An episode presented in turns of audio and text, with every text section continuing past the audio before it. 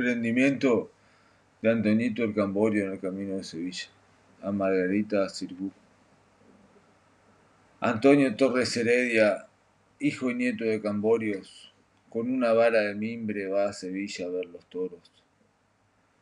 Moreno de verde luna anda despacio y garboso, sus empavonados bucles le brillan entre los ojos.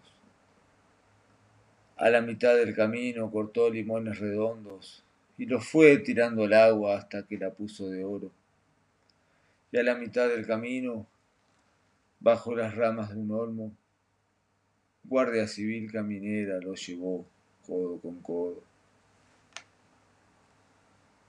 El día se va despacio, la tarde colgada a un hombro, dando una larga torera sobre el mar y los arroyos.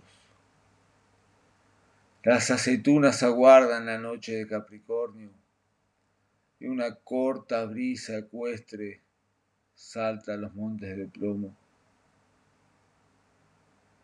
Antonio Torres Heredia, hijo y nieto de Camborios, viene sin vara de mimbre entre los cinco tricornios. Antonio, ¿quién eres tú? Si te llamaras Camborio, hubieras hecho una fuente de sangre con cinco chorros. Ni tú eres hijo de nadie, ni legítimo Camborio. Se acabaron los gitanos que iban por el monte solos. Están los viejos cuchillos tiritando bajo el polvo.